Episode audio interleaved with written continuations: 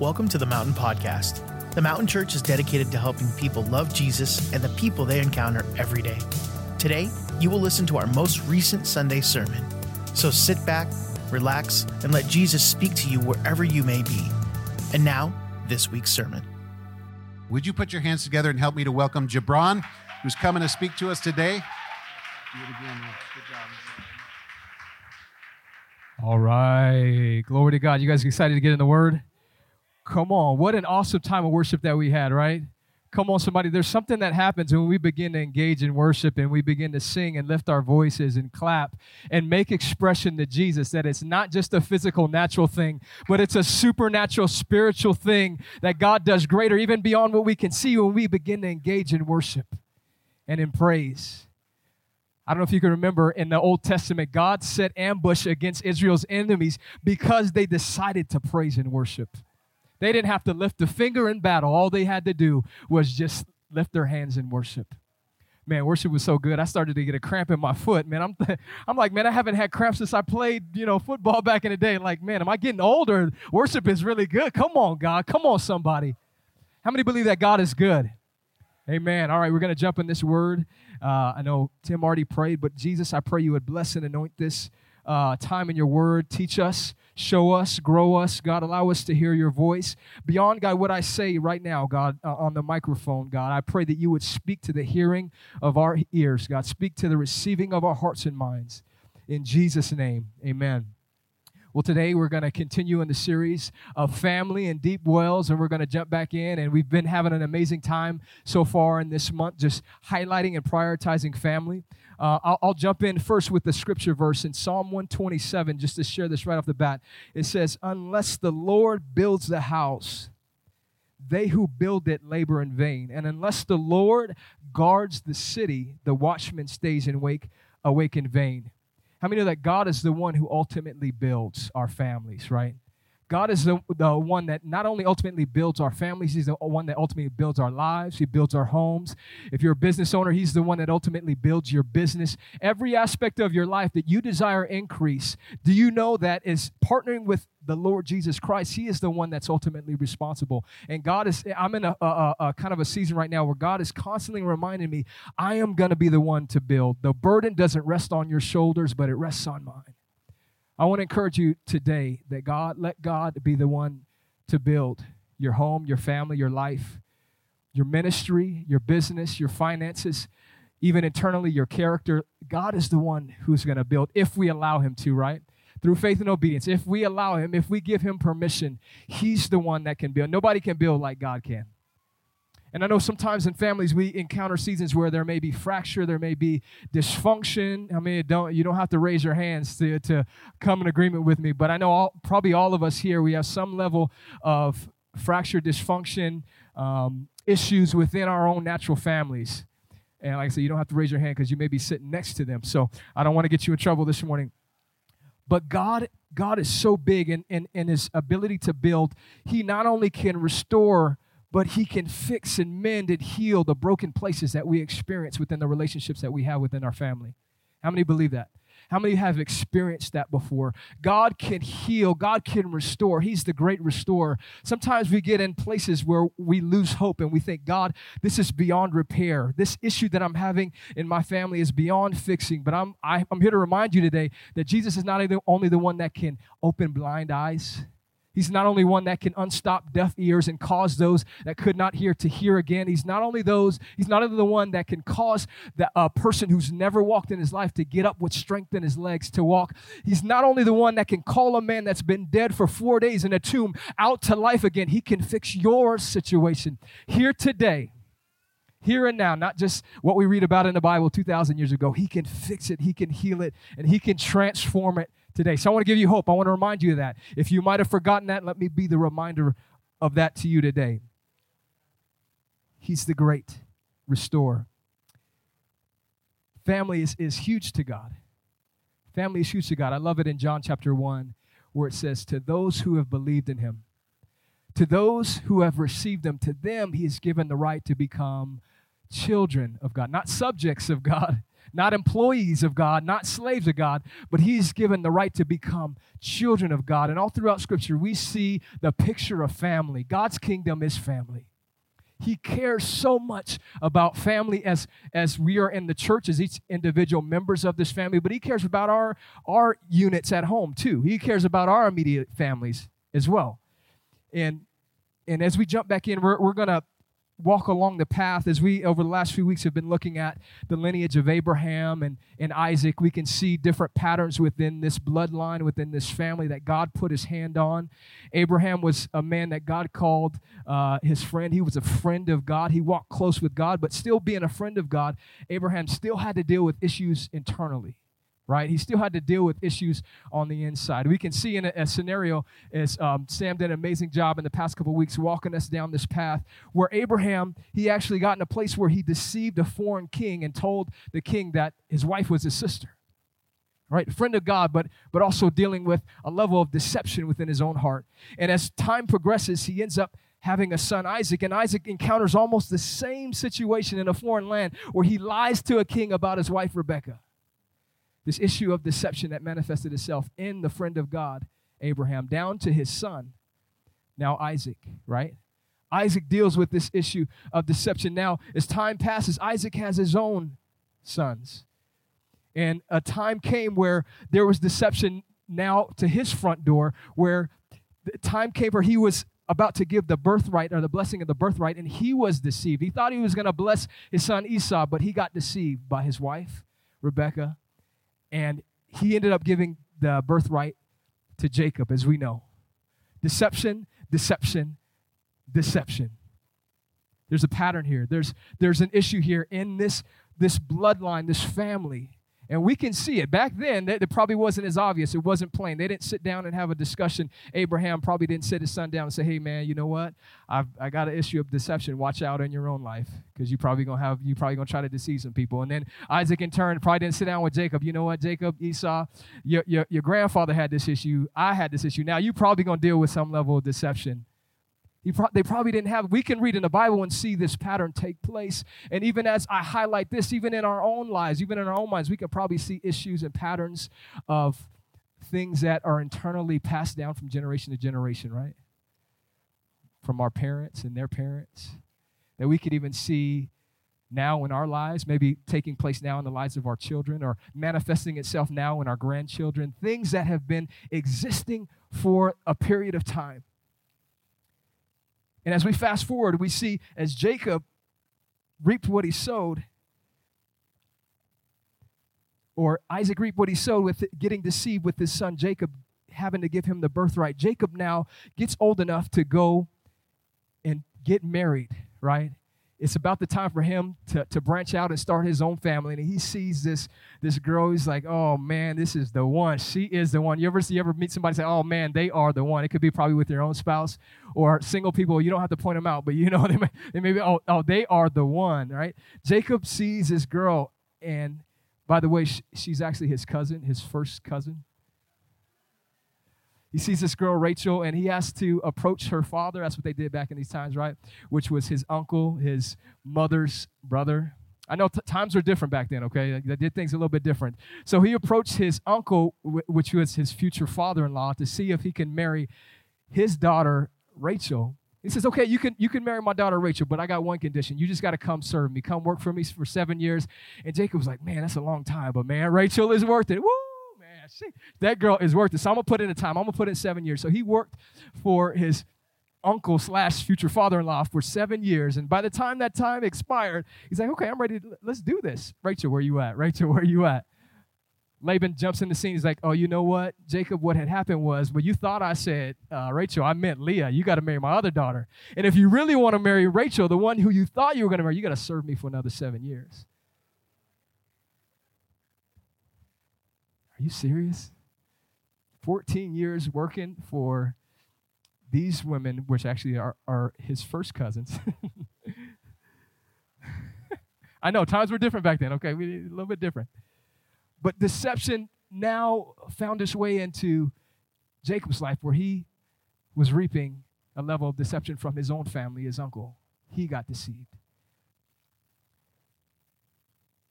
when we look at family patterns like this, we, uh, we tend to shine the light on ourselves. And, as, and we should.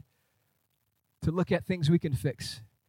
Look at things that not only that we can fix, because again, God is a master builder, but for the things that God can address within us, within our DNA, within our bloodline, to heal and change from one place to another, from one place of lineage and family to the next, from one generation to another. And and to do that, I, I, believe the antidote for that is not to literally do what Michael Jackson sang in his song. I'm not going to sing it for you, but to look in the man in the mirror, right? Because look, you want me to sing it? Oh, come on now. I can't sing. We got baby dedications today. I can't sing this. Man, you're going to want me to sing the whole song if I start out on it. Come on now. I'll, wor- I'll word it for you. I'm looking at the man in the mirror. I'm asking him to change his ways. Oh, okay, come on. So, but that's not that's not altogether the answer because there's only so much looking in the mirror that will change and affect our lives. Because there are things that mirror will not show us. There are things that we cannot look d- directly in the mirror at and fix because iniquitous patterns are just that. They are inside. They are iniquitous. And to really know who I am, it takes a conversation with God, not just a conversation in mirror, even a conversation with sometimes the closest people in our world. We got to get face to face with God to for Him to determine how things need to change within us, right? Like uh, right now, my mother, she's the only person above me that's still alive generationally. Like my my grandparents have all passed on, all of them. My father has passed on. It's just my mother. I was blessed to have some great conversations with my dad about his life I know there's a lot of things he shared with me, and probably a lot of stuff he didn't about his life, his journey, his, his successes, his failures. I've had a blessing to, to sit with my grandparents earlier on in life to just to hear about them, but but they didn't write any journals or leave any autobiographies or memoirs about their life. So I can't pick up anything to read about some of the things that they dealt with. I need to get face to face with God for Him to look inside of me, say, God, what in me needs to change? So my sons, so my kids, so their kids won't have to encounter the same things. They won't have to deal with the same issues, right? And it takes a conversation face to face with God for, for Him to get down and show us who we are. For Him to show, how many know it's important for us to know who we are? I'm afraid that even in the body of Christ, some of us don't really know who we are like really like internally like deep down to the to the depths of who we are. I remember in luke 18 when there was the publican or the tax collector and then there was the pharisee right the religious person. The religious person he stood up and thank god. I thank you god that i'm not all like all these people these peasants even this tax collector you know these filthy riffraff of the earth. I'm not like them but i am a pharisee. I am the man right I fast twice a week. I give my tithes. God, look at what all I do. But the publican, but the tax collector, he fell to the ground. He said, I didn't even, he didn't even see it worthy to lift his face to God and pray. He says, he says, Woe is me, I'm a sinner. I'm a sinner. The difference between the two is the publican, he addressed who he was, and the Pharisee addressed what he did. I am versus I do. You ever meet somebody and, and, and your, the main premise of your conversation is all that they do? oh, you know, oh, you know me, I did this. I was able to accomplish this. I built this. And, and you know, my level of vocation, I got to this place. And, you know, I'm so talented. I'm so gifted. My talents are just made away from me. I put so much time in it. And it's all about what they do. But what's, the, what, what's at the core of who you are? Sometimes when a person tells you about all that they do, it's just to mask who they really are. Because they may not want you to know who they really are, or they may not even know who they really are. So they got to present what's good, what's favorable, what's admirable about their lives, what they've worked on, what degrees they've gotten. If you read the job description in Luke 18, it talks about all that it talks about the Pharisee was his accomplishments. He was a Pharisee, but that's that's attaining to a level of religious status or education or professional achievement that he's he's attained to. Nothing about his character, nothing about who he is. But the publican, oh, woe is me, I am a sinner, God. It takes a conversation with God for him to look deep down in us and reveal who we are to change some of those things. I love that. I love what God does when He reveals to us. So, and sometimes it's it can be painful. Sometimes it could be uncomfortable, but it's a place where God desires for us to move forward and grow. Because in that, we become more like Him. Our character is shaped to be more like Him. There's a difference between what we do and who we are. And I want to be more like my Heavenly Father. That's my goal. I want to be more like my Heavenly Father. All of us as parents, all of us, we can probably look at parenting styles that we have that probably over the course of time, we, we know we've made mistakes, right? We know we've done things. We, we know that there's areas that if we could have done better, we would have done better. Areas where we can shore up. I, I long for the day. Actually, it was, it was so funny for my son he was he was walking down the hall of our house this week and he was like it almost sounded like a worship song right he was just like dad you know what you know you're a good good father right dad you, you know what? You're, you're just perfect in all your ways dad. That's what you are. You are perfect in all your ways i'm kidding you know I, and then i woke up from my dream but i desire i desire i desire for for my kids to say that because I know I, wake, I make far too many mistakes that I wish I can go back and fix because of the things that are inside of me that I've received from my parents and they received from their parents and they received from themselves. God, I got to get face to face for you with you to look down and change me. To fast forward as we look at um, Jacob and his story, not only did he deceive, but he was deceived by his uncle. And then greater as we uh, land to the to the real point of the message as we look at the life of Joseph. 14 chapters span the life of Joseph between Genesis 37 and Genesis 50. I encourage you to go read it. It's phenomenal what God did in the life of Joseph and how he fixed and restored and mended broken pieces within his family. It's amazing to read. I, I love the, uh, how do you say it? Um, the animated version of the life of Joseph in Joseph King of Dreams. I don't know if you ever seen that, but um, I mean, that was a powerful movie. I remember we got an we got one amen on that one. uh, go back and see it. The movie doesn't do it justice, but I remember I saw this movie years ago, and I've probably seen it like ten times since then. But it, it always gets me in the life of Joseph when he's in this prison and and he's uh, he's declaring that God knows better than he does, and the light is shining through the jail cell, and I, I almost start I start to tear up like like every time it gets me but go and read the passage. And just to give you a, a brief overview, a highlighted um, a, a, a walkthrough of it, we're not going to read all these chapters about Joseph, but we see that Jacob is still reaping deception within his own life. Jacob married Rachel. Rachel was his favorite wife. She eventually had two sons, one Joseph, the younger brothers, and, and the Bible literally said that Jacob loved Joseph more than his other brothers. He loved him. He demonstrated that by uh, making him a coat of many colors and probably some other things he did just to show how favored Joseph was in his eyes. And his brothers looking at this like, man, who's this guy Joseph? Why does he get the best things? Why does he get the best seat? Why does he get this coat of many colors, right? And they literally hated him. The Bible says they hated him to the point that they wanted to kill him, right?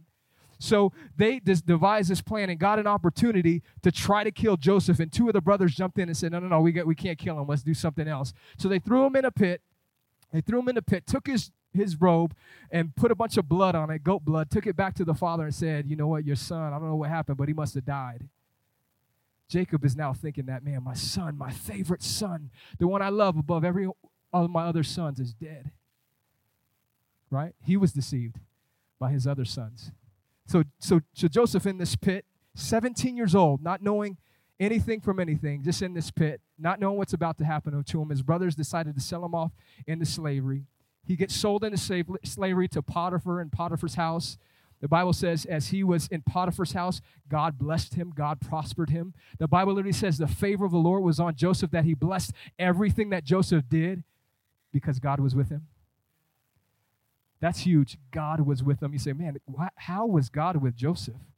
Because Joseph was with God. It's just that simple. How was God with Joseph to the degree that he walked in so much favor? It's easy because Joseph was with God. And sometimes it's easy to say in our walk that we may walk with God and we may not, right? We may be in our own way. We may be doing our own thing. And God says, Are you with me? Joseph says, Man, God, you are my God. I have no other but you. You are the, the, the foundation on which I rest my life. And God loved that so much that he blessed everything that Joseph put his hands to. Potiphar saw the blessing that was on Joseph's life, and he promoted him to a place within his own house of authority, of prominence. So God was doing stuff even in the midst of all these issues that and all these trials that Joseph was encountering along the way as he's getting older. Eventually, Joseph uh, Joseph encountered Potiphar's wife, and Potiphar's wife tried to get him uh, to get him into sin. And Joseph was like, uh-uh, we ain't doing that. We ain't having all that. She, he rejected Potiphar's wife, and Potiphar's wife uh, basically accused him of sexual impropriety, and that Potiphar had no choice but to put him in prison. Innocent, Joseph was innocent, and he was innocently accused, or he was accused being innocent of a crime he didn't commit, and now he's facing prison time. Some people believe that it was a, uh, about 10 to 12 years that Joseph was in prison for something that he didn't do. And can you imagine the time that Joseph is just sitting there, like he's thinking about this? He's thinking about what his brothers did. Man, I wouldn't be here if my brothers wouldn't have done all that they did to get me in this place. I could imagine all that time just between him and God, all these things running through his mind. He has a, um, a baker and he has um, the butler of the house that are in prison with him. And Joseph is having these prophetic dreams about their destiny. Joseph is flexing his muscle prophetically while in prison, and he interprets their dreams. Their dreams actually end up coming true, and the butler didn't, uh, the baker didn't end up so favorable. He actually lost his life. While the butler was released, he told the butler, Don't forget about me. When you go back to Potiphar's house, don't forget to tell him about what I can do. I can interpret dreams. The butler forgot about him, served more prison time. Eventually, Pot, uh, Potiphar or Pharaoh, excuse me, had these prophetic dreams, two prophetic dreams about what was going to happen in the nation of Egypt. The butler remembered Joseph at that point, finally, that he said, Hey, there's a guy that can interpret your dreams. I want you to go get him out of prison. He got him out of prison. Joseph accurately interpreted these dreams, and that set Joseph up for the rest of his life as a, one of the leaders and rulers in all of Egypt. So Joseph went through all this. God still blessed him through all this, but yet he had these experiences of what he went through until these prophetic dreams that Pharaoh had of a famine coming to the land that Joseph interpreted correctly. He put together a strategy to have food ready when they experience famine. And everybody in the land now is coming to Egypt to get food, including Joseph's family, including Joseph's brothers. They came, Joseph saw his brothers, right? He's like, Those are my brothers. But he didn't right away reveal himself to them. He let them kind of hang around, get some food, but he actually sent them on this journey back and forth. It's probably about a period of two years that they were coming back, of, back and forth while Joseph was working out his own thing. They, they, the story culminates, and we'll jump into it here in Genesis 45, where Joseph sees his brother, sees his brothers, and he wants to hold the youngest one, Benjamin, which is now his father's favorite because that's the only one of his favorite that he has left. And Judah says, No, don't take my brother Benjamin. Take me instead. My father, he's already lost his favorite. He's already lost Joseph. If he, if he loses another son, I know it will kill him. I know he'll be dead. So Judah says, Take me instead. Judah was willing to put himself in the place of his younger brother, Benjamin. And, and Joseph saw how his brothers had changed he saw the transformation in him. And all of a sudden, we see as it picks up in Genesis 45, chapter, uh, verse 1, it says, Joseph could not restrain himself before all those who stood by. And he cried out, He says, Make everyone go out from me. So no one stood with him while Joseph made himself known to his brothers. And he wept aloud. He wept, and the Egyptians of the house of Pharaoh heard it. Joseph said to his brothers, I am Joseph. Does my father still live? But his brothers could not answer him, for they were dismayed at his presence. And Joseph said to his brothers, Please come near to me.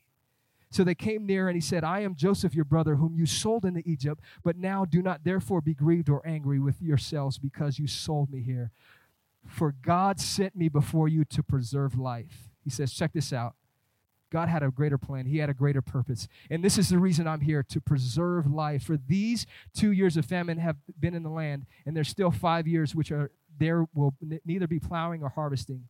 And God sent me before you to preserve a posterity for you in the earth and to save your lives by a great deliverance. Now it was not you who sent me here, but God. And he has made me a father to Pharaoh and lord of all this all of his house and a ruler throughout all the land of Egypt. Hurry and go to my father and say to him, Thus your son Joseph, thus says your son Joseph, God has made me Lord of all Egypt. Come down to me and do not tarry.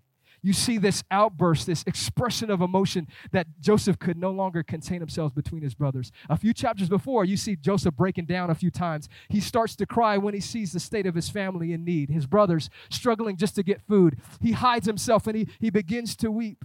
But in this moment, he says, I can't take it anymore. I am Joseph. I am the one that you sold into slavery. A few things I just want to point out, and uh, we're going to have some awesome, amazing baby dedications this morning. One of the first things I want to point out is that Joseph, Joseph's tears revealed the trauma that still existed in his life, right? As we read in prior chapters, as you get a chance to read, Joseph was thrown in a pit. You didn't see anything biblically about how he expressed himself. He didn't cry, he didn't weep, he didn't anguish or grieve. Just thrown in a pit unjustly, didn't know what was about to happen to him. Then he was sold into slavery. You don't see any emotion biblically, a record of what Joseph did. He didn't cry, he didn't freak out, he didn't like, God, what's going on? None of that. Joseph gets wrongly accused of something he didn't commit by a woman he doesn't know, gets thrown into prison for years, and you don't see any show of emotion from Joseph biblically of how he responded to that. Does he cry? Does he weep? Does he anguish in the prison not knowing the expiration date on his prison sentence? No, we don't see any of that. But now, all of a sudden, when he's encountering his brothers, all of a sudden everything inside him decides to come out. And he's weeping so loudly that the people in the, the house of the uh, kingdom they're, they're hearing him weep. They're hearing him wail such emotion expressed. When we go through issues and trials and, and situations in our life they tend to have an expiration date on them our trouble tends to have a limit to what we experience in it, right? We get into troublesome situations and t- a period of time goes and, and then there's an exit from that until we may find ourselves in a different situation. Our troubles, they don't last a long time, but our trauma tends to remain and linger. From troublesome issues, from troublesome problems, you may have been mistreated as a child or even abused. You're no longer in that troublesome situation anymore. You don't even have to worry about that anymore, but that trauma, sometimes that have a, has an ability to stick to you. And when Joseph got face to face with his brothers, from all those things that he went through, that left a mark on him internally. And that all came gushing out. All came gushing out. In that moment of reconciliation, in that moment of healing between him and his family, there was a release of all that was pent up inside him. You may not be in trouble, and you may not have had trouble, troublesome situations last throughout the entirety of your life, but, but some of us in this room may be carrying the trauma that God wants to touch and heal. From certain memories, certain disappointments, certain offenses that you've received over the course of time, even within your family. Because all that happened to Joseph, it wasn't just what happened to him, right? His brothers did an egregious thing. They did the unthinkable to their own brother, to their own blood. Think about your siblings and what to the you may be mad at them, you may have issues and disagreements, but would you go to lengths to actually try to put them in harm's way? Cause them danger? I don't answer that question. Some of you may, may really want to. But it wasn't just what happened to Joseph, it was who it was by. It was it was whose hands were on it. It was his brothers, his blood, the ones that you would think that would step up for him and defend him and love him, but no, that had to have lasting impact. So Joseph dealt with trauma at this moment. And even though he had trauma from his past, Joseph demonstrated the principle of compassion. He demonstrated, he didn't say, you know, go lock them all in prison and let them die in a prison cell because that's what they did to me. He didn't say that. Or even worse, he could have said, you know what? There's a famine in the land. You ain't got no food. Uh oh, we got a limit on what we got. Sorry, bro. You, we gave you all that we can give you. Go back home to die. Can you imagine what Joseph was feeling and what he had the power to now do to the brothers that so perceivably messed up his life? Can you imagine the power that he had within his hands? He could have did anything he wanted to. But he said, No, no, no, no, don't be afraid. I'm here for your benefit. You don't have to worry anymore. I got you. I got you. Even though he experienced a trauma from his past, demonstra- Joseph demonstrated uh, compassion. And the last point I'll share, and if we can have the families that are doing baby dedications, I know we're getting anxious this morning. Uh, if you can prepare yourselves, because we're about to do the dedications this morning, and I'll share this last principle and we can move forward with that. But Joseph demonstrated a level of compassion to his brothers. See, Joseph's brothers, once their father Jacob had died, they were afraid for their lives. They thought all that Jacob had done up until this point in sparing them was because Jacob was still alive. He wanted to still look right in the eyes of his father. He didn't want to cause his father any more heartache. But when Jacob died, they were literally afraid for their lives and they sent messengers to Joseph not to kill them. And Joseph said this Don't be afraid, for am I in the place of God? But as for you, you meant this evil against me, but God meant it for good in order to bring it about, as it is this day, to save many people alive. Now, therefore, don't be afraid, for I will provide for you and your little ones. And he comforted them and spoke kindly to them. Can you imagine that? What would your response be if somebody did all that to you? Close, blood, kin. Would you have the same response? Joseph had enough time to get face to face with God, develop the character of the Father, even through the trauma, even through all the pain, even through all the disappointment, the, the, the issues that he had experienced all th- throughout his life to this point to still love his brothers and be kind. Isn't that the heart of the Father, though, to us? That no matter how much we offend God, no matter how much bad stuff we do, no matter how many issues we deal with on a day to day basis, and we purposely disobey and we go our own way and we rebel, that God would still empty everything out to show us his love, to still give us a son to show us his love, that he loves us so much. And no matter how much we offend and come against and don't line up with his heart, that he still to this day would give his son for us. That's the heart of the Father, and Joseph expressed that. And the, the worship team, if you can come as well. I believe what helped Joseph do that, would help him to have the heart of God, it was to focus on the purpose and plan of God rather than on what man did. Thank you for listening to the Mountain Podcast. The Mountain Church is located in Las Vegas, Nevada, with services happening every Sunday at 9 a.m. and 11 a.m. If you'd like to know more about the Mountain Church, please visit us at themtnchurch.com or watch one of our services on YouTube. Again, thank you for tuning in.